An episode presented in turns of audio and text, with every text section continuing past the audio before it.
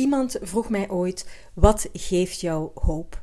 Ik vond dat zo'n mooie vraag dat ik ze stelde aan de mensen om me heen. Mijn naam is Fleur Pirets en ik vraag het aan lid van de Raad van Europa, senator en fractieleider voor GroenGent, Fourat Benchika. Fourat, wat geeft jou hoop? Heel veel dingen, maar misschien een van de belangrijkste dingen is dat er altijd licht zal zijn, hoe donker dat het ook is. Ik geloof echt uh, in het gegeven dat de meeste mensen deugen, uh, dat het goede altijd uh, zal overwinnen. Hoe donker dat mag soms zijn in uw eigen hoofd, hoe donker dat het soms mag lijken in de maatschappij.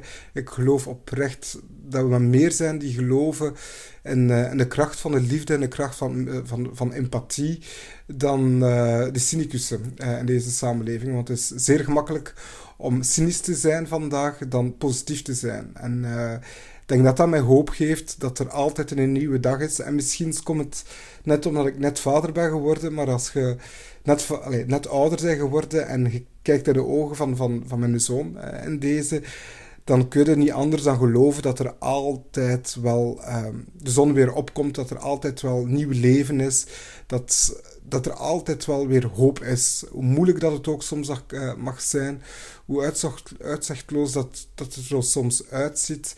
Um, ja, we zijn echt maar meer. En soms uh, beseffen we dat niet genoeg, dat we maar meer zijn die echt in het schone van het leven geloven. En misschien is dat een, een algemene tip die ik eigenlijk graag aan iedereen meegeef. Wees vocaler, wees duidelijker, spreek, uh, wees luid over het schone van het leven. Um, versterkt elkaar uh, en, de kracht van die solidariteit. Um, ik denk dat dat de beste manier is om uh, ja, dam op te werpen tegen al het negatieve die zo gemakkelijk zich kan nestelen eh, in de hoofden van mensen en de, in bepaalde machtssystemen. Dus meer dan ooit eh, laat de 21ste eeuw een eeuw zijn van hoop, liefde en solidariteit. Ik denk dat dat voor mij hetgeen is wat mij recht houdt soms in een harde wereld dat de politiek is. Um, ja. Ja, Ga jij eens even uh, vertellen wat jij in Hongarije hebt bereikt? Want ik ben daar zo blij mee. Oké, ik zal dat proberen kort te doen. Ik heb uh, in de Raad van Europa, waar ik uh, een paar jaar algemeen rapporteur was, dat betekent de vertegenwoordiger rond het thema LGBTI-rechten.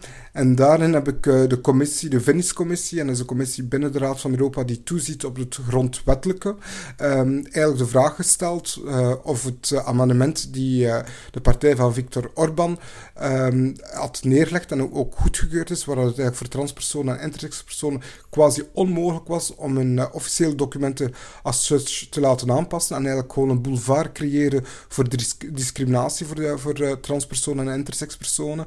Ik heb gevraagd aan de Venice commissie om dat te onderzoeken, of dit wel grondwettelijk is. En wat bleek, en dat is uh, spoiler, uh, dit is natuurlijk niet uh, grondwettelijk, waardoor nu de weg open ligt, dankzij mijn vraag, dankzij het onderzoek die ik heb geïnitieerd, de, de, de, weg nu ook open ligt, om ook juridisch ook daarmee aan de slag te gaan. Want dat is ook wel heel belangrijk. Het is enerzijds belangrijk dat we politiek dingen realiseren, maar anderzijds moeten we er ook voor zorgen dat dit ook juridisch een impact heeft. En dat is nu mogelijk. Mensen, transpersonen, intersexpersonen, die door het beleid van Orbán zich gediscrimineerd voelen, kunnen nu ook juridische stappen opnemen. Uh, en dat is dankzij de beschermbijdrage die ik heb geleverd. Ja. Mensen zoals jij geven mij hoop. Dank je wel, Fourat, en dank jullie wel om te luisteren. Nog een fijne dag.